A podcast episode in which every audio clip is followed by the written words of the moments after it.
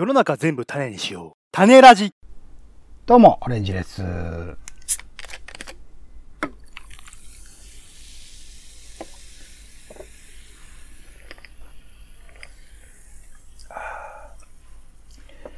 いやー、コーラうまいですね。ポンです。世の中全部種にしよう、種ラジ。よろしくお願いします。よろしくお願いいたします。はい、ということでね、あの、夏、ウィークということで。なんか2回続いてね、放送事故みたいなオープニングからなんですけど、大丈夫ですか？放送事故？うん。聞こえてんのかな？僕にはね、全く聞こえてこないんですよ。あ、そうか、音が聞こえてないんですかね。すいません。えーと、わかんないです。私あの、入ってるかもしれないですけど、僕には聞こえてないんで。放送事故みたいな。コーラをですね、はいはいあの、みんなも一緒に飲んでねっていう、そういうキャンペーンでですね。コーラなんですね。はい別にコペプシコーラとペプシから大量のスポンサード費用をもらってですね。あ、そうだったんだ。スポンサー欲しいね。いねスポンサー欲しい？どうですか？いや、別にいらないですかね。縛られるのは嫌なんで。はい。縛られやしない。てか、俺たちだって縛ら、縛ろうったって縛れないでしょ？自分のこと。いや、でも、スポンサー入ってくるといろいろと問題が出てくるんじゃないですか？こんなふざけたこう、配信してんじゃねえよってなるんじゃないですか？そうだね。まず視聴率がないっていう、そういうところでスポ。ンサードする理由がないっていうのがあると思うんで。ね。まあまあ、いいんですけども。えー、ちゅうことで、えー夏なので、皆さんもなんかね、飲みながら、えーは、聞き、聞くの半分、味わうの半分で、えー楽しんでいただきたいなというふうに思いますけども。さあ、今回はですね、えー、種ラジのメディア覗きということで、はいや。はい。えー、祝国際報道2021再開スペシャルということで、なるほど。はいはいはい。はい。えー、っとね、まあ7ご月の五輪終わっただけですに、そう、何かの理由、これ多分あの、あれだね、こう、現政権のね、やっぱ、あの、魔の手が伸びたんだろうね。もうねのね世界のことは知るなっていうことで、なるほど。なるほど BS で行われてる国際系の番組が全部止まるっていう。でしたね。いやー、本当に。で、やっと再開したのが、8月の、えー9日のとかなのかなうんうん。あ、10日だ。うん。いや、ずいぶん、まあ、3週間ぐらいお休みしてて、うんうん。えー、なんか、なんか、いろいろあるんですよ。その、朝に、えー、キャッチ世界のトップニュースっていう番組があって、これはまあ世界のトップニュースをまとめる番組だとか、あと普通にワールドニュースっていうその世界のニュースをやっている番組、あの、世界のニュースを部分的にちょっと切り張りして、ドイツのニュースとかフランスのニュースとか、えー、アルジャジーラのニュースとかいろんなそういうのが混ざってる番組とかの枠もあるんですけど、全部なくなっちゃってて。ね。頑張りましたね。ーまあ別にね、他 BBC とかご覧になればいいんですけど、ちょっと僕そこら辺、まあ、あの、かいつまみはしましたけど、やっぱなんかテレビは楽というか、絵が絵があるからね、あの見やすくて、それに頼ってたこともあるんですけど、いやなくて、で、まあ、まあだからってどうこうって話もないんですけど、まあ、ずっとこの3週間お休みしてて、復活というか、まあ予定通りではあるんですけど、再開をした国際報道2021を久々に見て、うん。あ、こういうやつだったんだわ、と思って、ちょっと、そんな忘れてました？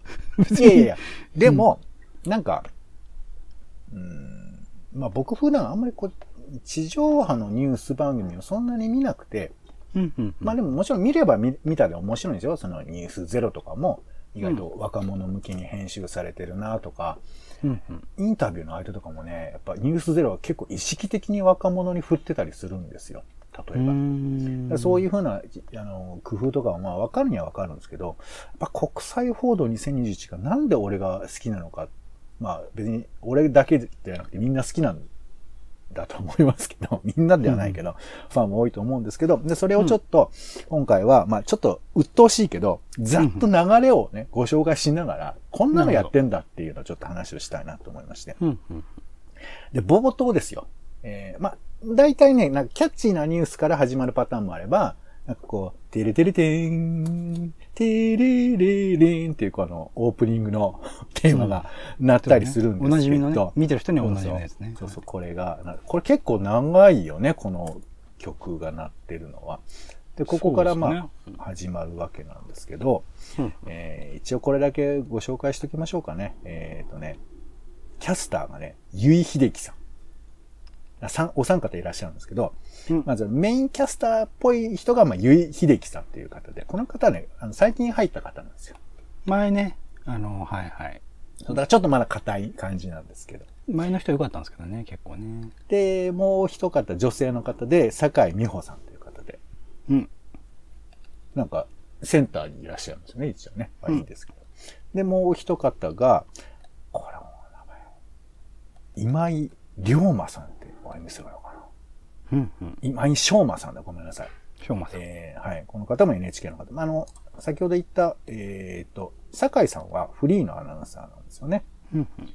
そう。で、まあ、この3人でずっとやってて、まあまあ、なかなか、あの、いろいろ他の地上波のニュースとかだと、いろんな人が入ってきたりとか、天気予報が入ってきたりとかするんですけど、こここの3人でしかやってないっていうところがあって、まあその辺とかも、あの、えー、小回り聞く感じだけど頑張ってるな、みたいな、そういうところが、まあ、あの、ファン心っていうとなんかわけがわかりませんけど、ちょっとありますが、まあ、うんまあ一応3人がやってると。で、冒頭、えー、ゆいさんがね、えー、平和の聖典五輪の裏側で、えー、戦争がやまなかった時期がありますと。それが、まあ、アフガニスタンの内戦の危機でありますみたいな話から始まっていくというところで、うんで、これ以降ほとんどオリンピックのことは触れないんですけど、おーすごい。まあ別にそれはね、触れたからどうとかそういう話でまあ、はないんですけど。世界的にニュースとしても別にそんな大したことじゃないみたいですからね、今回のオリンピックね。うーんまあ大したこと、まあわかんない。まあそれはちょっといろんな評価軸はあるかもしれないけど、少なくともオリンピックっていうのが平和な祭典である。だけども、えー平和ってどうなってるのかっていうところにやっぱ着目するっていうのは、まあこれは別にこの番組だけではないですけど、冒頭の挨拶という意味では、あなるほどなと。まあそんな俺が評価する話でもないんだが。で、えー、バーっといきますね。冒頭このタリバンの勢力がめちゃくちゃ高まってるっていうふうな話から始まるんですよ。でまずタリバンがわかんないじゃん。うんタタリバンわかります？なんか一応、うんとテレス、テロ組織としてアメリカに認定されたところですよね。アフガニスタンの中で反政府軍って言われてるのがタリバンなんだって。うん。で、このタリバンの勢力地図がバッとオープニングで出てくるんだけどさ、もう、なんか本当かなと思うけども、7割ぐらい真っ赤なのよ。その、全部タリバン、タリバン、タリバン、タリバンみたいな。どんどんオセロがひっくり返ってるみたいな。そういうところの絵から始まって、で、タリバンの勢力が税金を取ってるみたいなところから話が始まっていくわけ。うーん。だから、普通はさ、国とか、まあ、自治体とか取るわけじゃんもうその反政府軍が、その、税関みたいなのを作って、税金を取ってるみたいな。で、ちょ、綺麗な帳簿とかも作って、この項目はこれいくらですよ、みたいなこととかを作ってるみたいなニュースから始まっていくんですよ。だからもう、タリバンはよくわかんないけど、だけども、国じゃない軍隊が、反政府軍がもうそういうふうなところまでやってんだっていうあたりとかは、いや、すげえなーみたいな話とかをまず感じて。はい。で、その後が世界でデルタ株にどう対応しているかみたいな話がちょっと短く差し込まれまして。うんこれもね、なんか、日本のなんかこう対策みたいな話だけ聞いてると、なんか細かいところに目がいっちゃうけど、やっぱ例えば3回目打ちましょうみたいなフランスとか、うんあといお店入るときにこう QR コードでピッてやると入れるみたいな話だとか、うん。あと、アメリカ軍の中でもうワクチンが義務化されていくみたいな話だとか、うん。一方中国では、まあ百数人の感染者も出ているよみたいな話だとか、なんかそんな話があって、あ、世界こんな感じなんだなというのがこう、ピックアップされてわかるみたいな。うん。で、後半、あ、まあその後ですね、まあ、いなんんはい、ラインナップで聞きましょうか。東シナ海、台湾海峡の問題。えー中国がもうアメリカにめちゃくちゃ切れてるみたいな。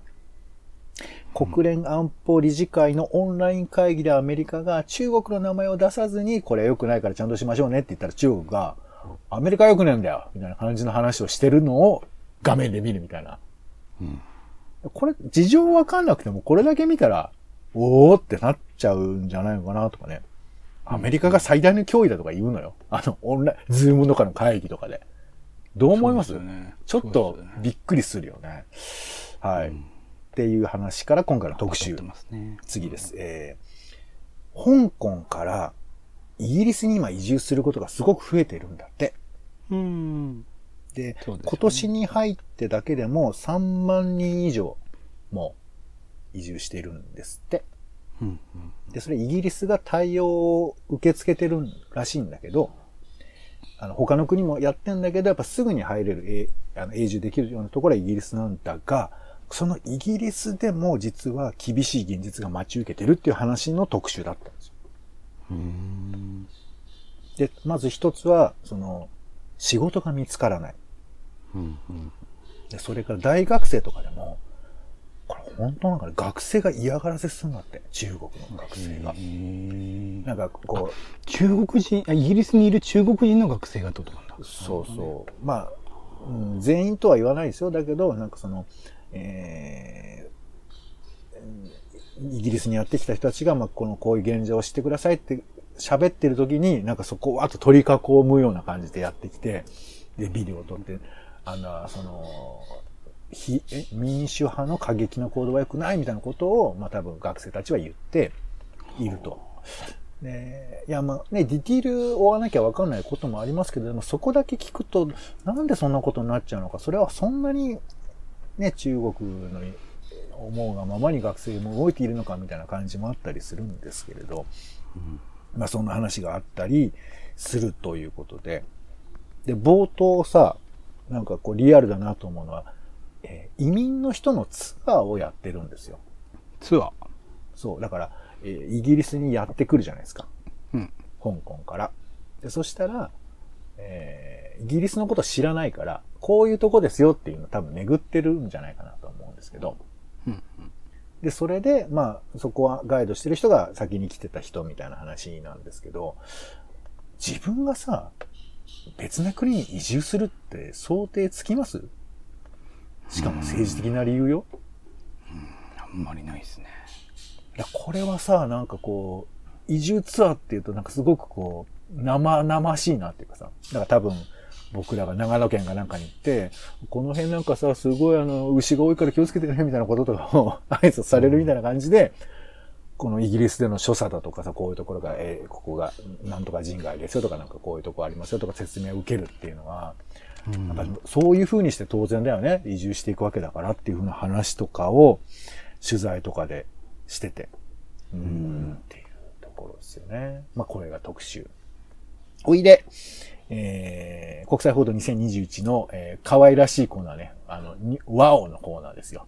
わおはい。これ、何のコーナーかよくわかんないんだけど、とにかくちょっとファニーな、あの、うんこ国際ニュースの中で、多分デーブ・スペクターがちょっと活躍してるであろう分野の、いや、わからないけど、でちょっとまあ、あの、びっくり映像みたいじゃなくて、ちゃんとしたニュースではありますよね。犬とか赤ちゃんとかが割とフォーカスされるやつで、そうですね、可愛いなっていうのはありますね。そうそうそう。で、今回は、えー、ギリシャの熱波。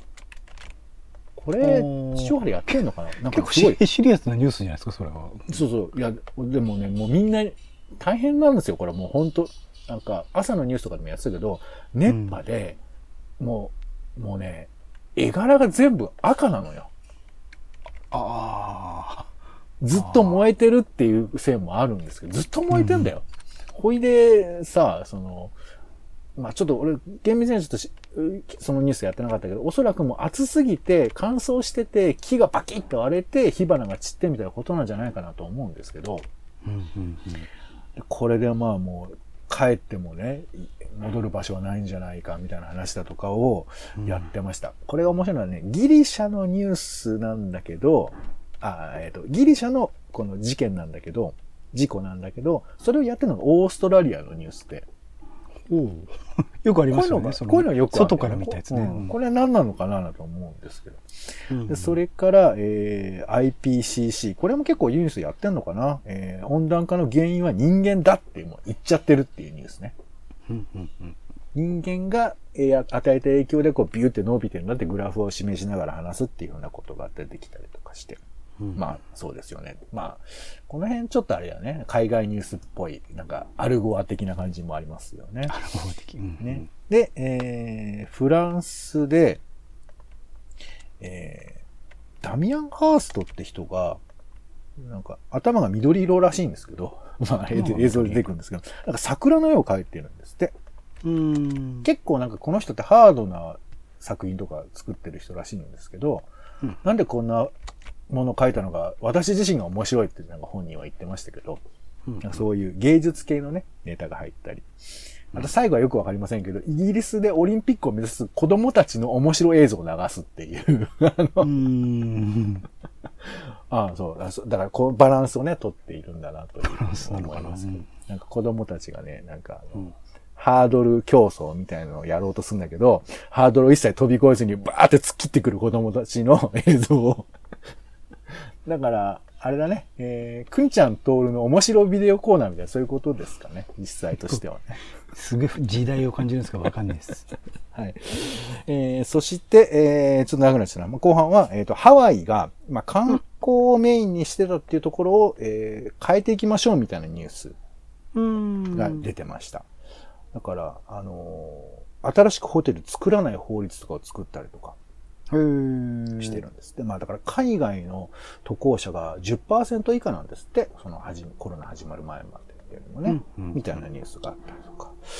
えーあと、えーこれはね、ちょっと身近ではないんですよね。国連ヨーロッパ本部っていうところがあって、でそこの、そこで原爆展っていうのをやってたんだって。日本の広島とか長崎の県ね。で、これを10年延長しましょうというふうなことが決まったっていう。あ、さらに先までってことですね。そうそうそうそういうことなんです。だから多分なんか、えー映像を見るとなんか玄関とか入り口のあたりにパネルがいろいろ貼ってあって、でその中にはアインシュタイン博士の写真とかも貼ってありましたよ。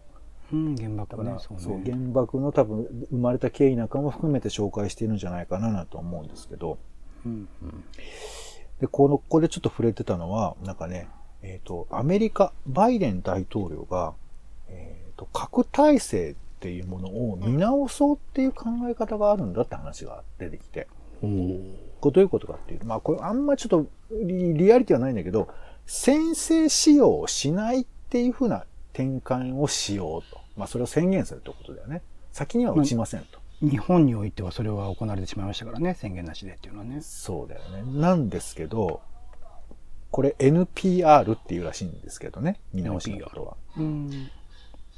なんか、ちょっと一言言っただけだから、どこまでのことなのかわかんないけど、日本がこれに反対してるんだって。はい いや、つまり、日本は核の傘にいるから、そういうふうなことを言われては困るんだと。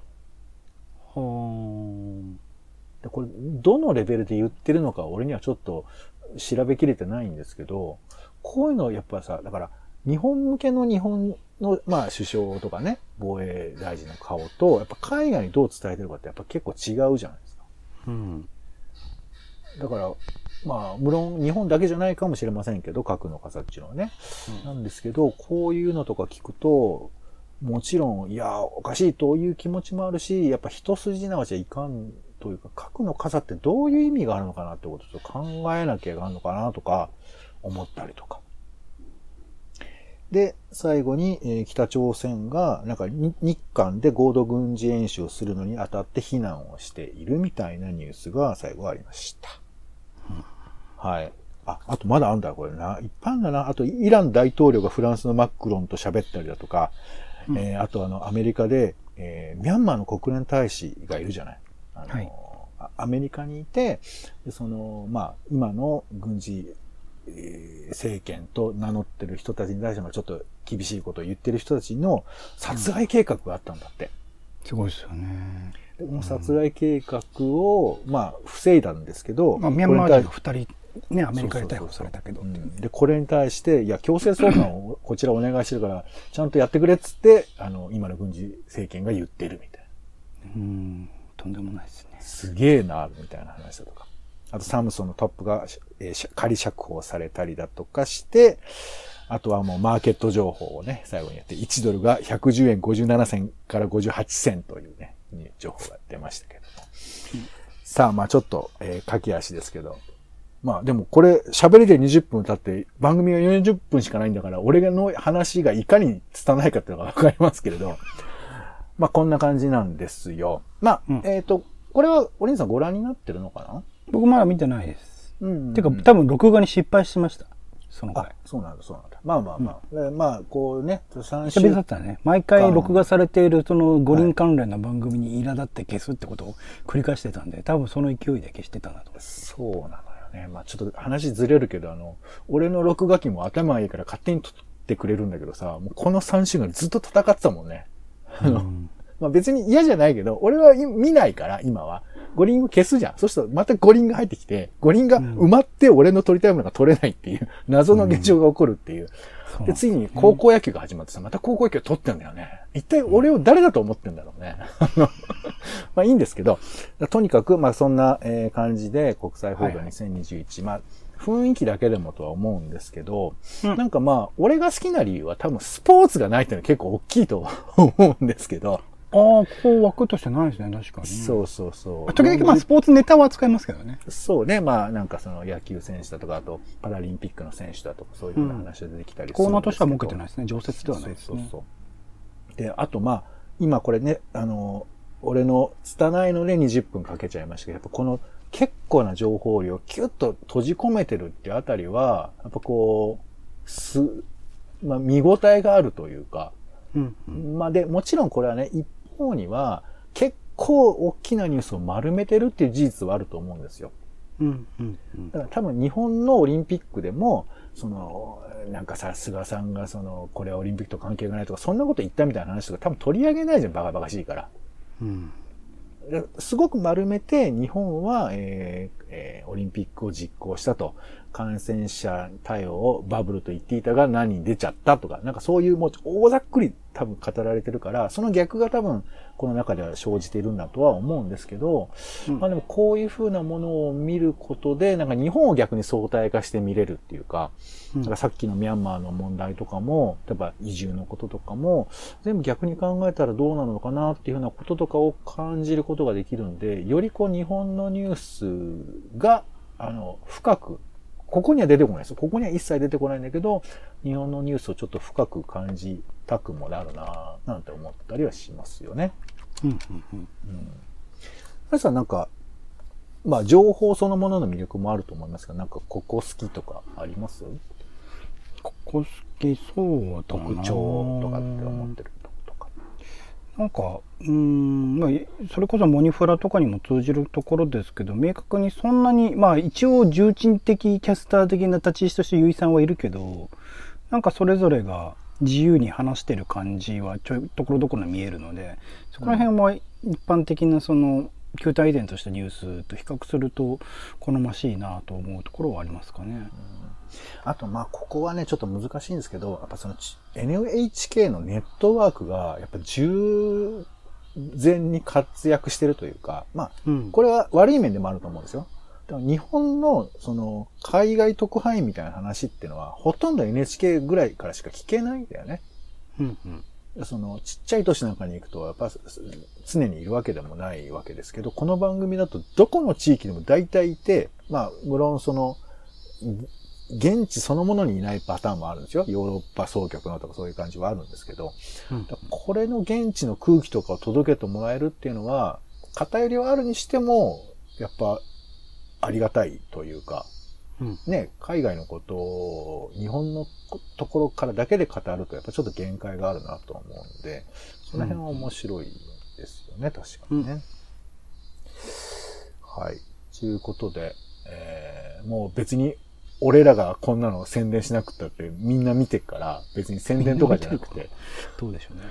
うんうん。あの、ただまあ、この、何すごい素晴らしい番組っていうことじゃないけど、なんかこっち側がなんか結構鍛えられる感じとかはあるなというか、ほとんど知らないキーワードだらけだったりするんですけど、まあ、これとプラスワールドニュースと、えー、その、えーキャッチ、世界のトップニュースを見ると、あ、同じ素材使ってるなっていうのがわかるんで、うん。なんかあ、重複してるところは、まあ大事とも言えるかもしれないし、まあ、ここが定番の抑えなのかな、みたいなところとか分かったりしますから、まあ、お暇な方はね、その、複数番組撮るという手もあるかとは思いますけど、うん。まあでも40分、あの、ちなみに BS と、あと、総合ね、NHK の総合の深夜とか、なんか2時とか3時とかにやってますけど、もうやってたりしますんで、まあ、まあ、まあ、俺から進める必要はないな。はい。面白いです。はい。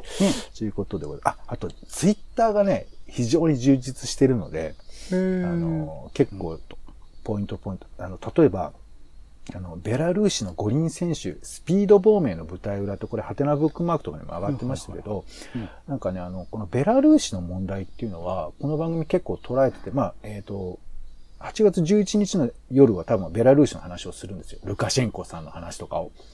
で、これね、町田啓太っていうディレクターさんがいて、この人が多分ベラルーシのことやってるんだと思うんですけど、なんかそういう風な情報を含めて、だからこのやっぱ国際報道2021は、こうなんか、まあ、本当ベースになってんだよね。ここからいろいろ取材した情報だとか、他の番組に情報を出したりだとか、おそらくあの BS1 のドキュメンタリーだとか、そういうところに派生したりする感じがあって、だからここを軸に別なドキュメンタリー見るとか、えー NHK のスペシャルになるとか、そういう風な展開もあったりするので、このツイッターとか見てると、その NHK の、あ、こういう風な、えー取材だとか報告みたいなのがあるんだなってことが見えたりするんで、国際報道2021のツイッターフォローするのは割といいのかもしれないですね。うんあと、町田啓太さんはちょっと注目かなと思ったりします。はい。ということで、えー偉そうですね。失礼いたしました。ということで、僕のコーラも全然減ってませんけども、皆さんもコーラをまた飲んでいただければと思います。はい。ということで、今回は、えーメディア覗きということで、えー NHK の BS1 でやってるね、国際報道2021について、えー 全部喋ったからもう借り物じゃねえかって言われたら本当すいませんってことですけど、ダイジェストご容赦いただきたいと思います。はい、ということで、お相手は、えー本当はあの、このコーラにラムネを入れて、あの、シュワーっていう音を出そうっていう風なことを考えてたんですけども、今やってみるか。まあいいか。じゃあまた今度やります。えーポンとオレンジでした。種ラジまた。